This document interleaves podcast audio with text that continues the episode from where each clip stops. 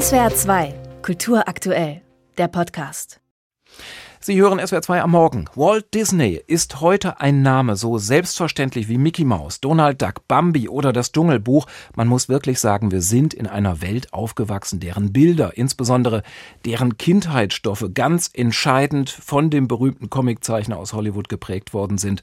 Heute wird der Walt Disney Konzern 100 Jahre alt und natürlich lautet heute die Frage angesichts von einem Jahrhundert Disney, wie konnte dieser Konzern so erfolgreich werden? Darüber spreche ich mit unserem SWR-Filmkritiker Rüdiger Susland. Ich grüße sehr, Susland. Hallo. Was ist der Grund für diese Erfolgsstory? Hat Walt Disney so etwas geliefert wie eine weltweit anschlussfähige Weltanschauung oder war Disney einfach raffiniert darin, sich populären Erwartungen besonders gut anzupassen?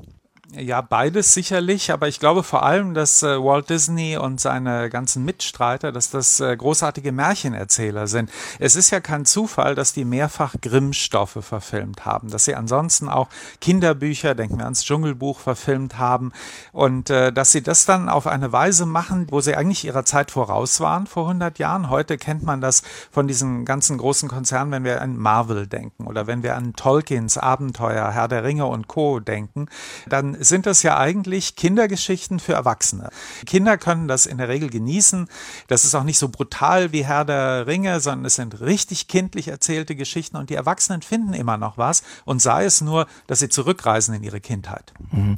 Es heißt ja, Disney-Filme hätten zu Lebzeiten von Walt Disney eher ein von Rassismus geprägtes Bild einer heilen weißen Welt transportiert, also Betonung traditioneller Familienwerte, Idealisierung des Kapitalismus, siehe Onkel Dagobert, Idealisierung von Freundschaft, Verständigung. War Disney so etwas wie der Bildgeber für den weißen American Dream?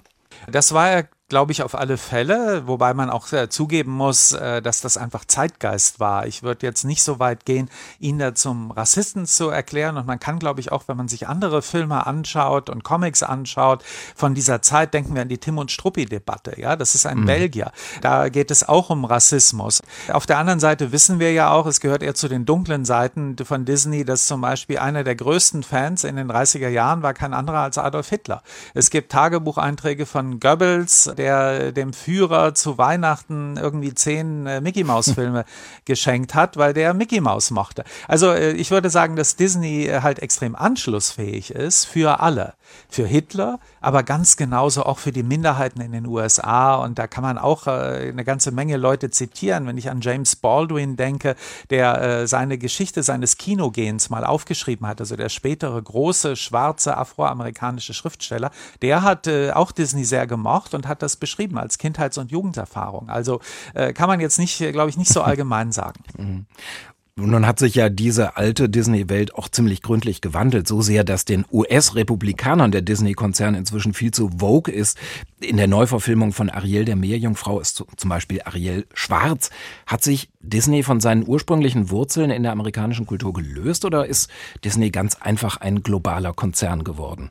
Ja, ich glaube auch beides. Ein globaler Konzern mit amerikanischen Wurzeln, US-amerikanischen, und äh, man äh, musste sich anpassen, schon um verkaufen zu können. Und davon abgesehen haben sich natürlich die politischen Maßstäbe verändert. Aber wenn ich in Afrika Comics verkaufen will, dann muss ich auch von schwarzen Menschen erzählen. Wenn ich das in Lateinamerika will, äh, auch von Indigenen. Und äh, insofern äh, geht es, glaube ich, in erster Linie, wie den allermeisten Unternehmen, auch Disney ums Verkaufen der Sachen. Aber gleichzeitig geht es schon um bestimmte Werte. Und da muss muss man dann sagen, dass diese Wokeness, gegen die so einige wild gewordene Republikaner in den USA anrennen und vielleicht auch andere, die liegt natürlich ganz nah bei den konservativen Familienwerten, die Sie auch erwähnt hatten.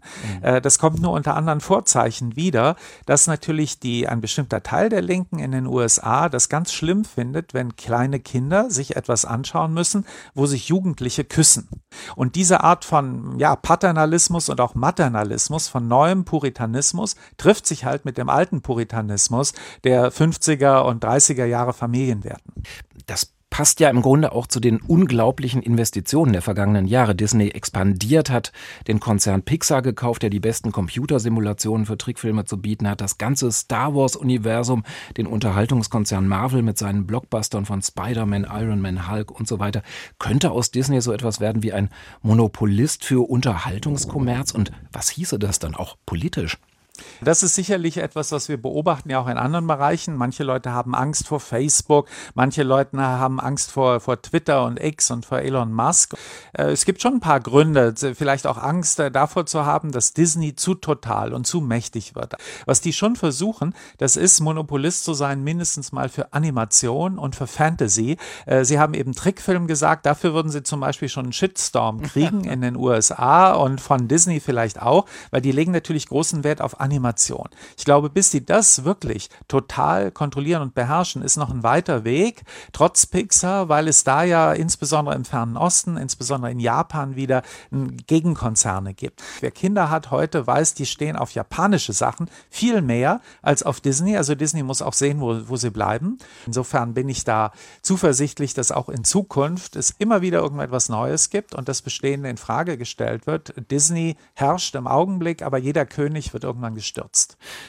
Herrscht im Augenblick und nicht etwa für die nächsten 100 Jahre?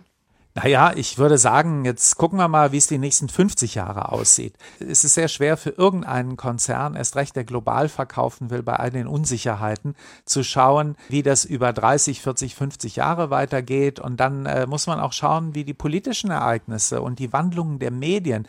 Äh, es gucken ja immer weniger Menschen, insbesondere junge Menschen, wirklich Filme und immer mehr werden Computerspiele gespielt. Und da wird sich Disney anpassen, so wie die sich auch der Digitalisierung und äh, dem Internet angepasst angepasst haben. Das ist sicherlich so ein Konzern, der uns neugierig macht und das macht auch mehr Spaß als bei irgendeinem Autounternehmen, äh, sich dann anzugucken, wie schaffen die das, ganz vorne zu bleiben. SWR 2 Filmkritiker Rüdiger Susland war das. Über 100 Jahre Walt Disney. Der 16. Oktober 1923 gilt als Gründungsdatum für einen der heute weltweit größten Unterhaltungskonzerne. Vielen, vielen Dank, Herr Susland, für das Gespräch. Bitte, bitte. Tschüss. Eine tolle Filmografie mit den Bildern der wichtigsten Disney-Filme finden Sie übrigens auch auf unserer Internetseite swr2.de. SWR 2 Kultur aktuell. Überall, wo es Podcasts gibt.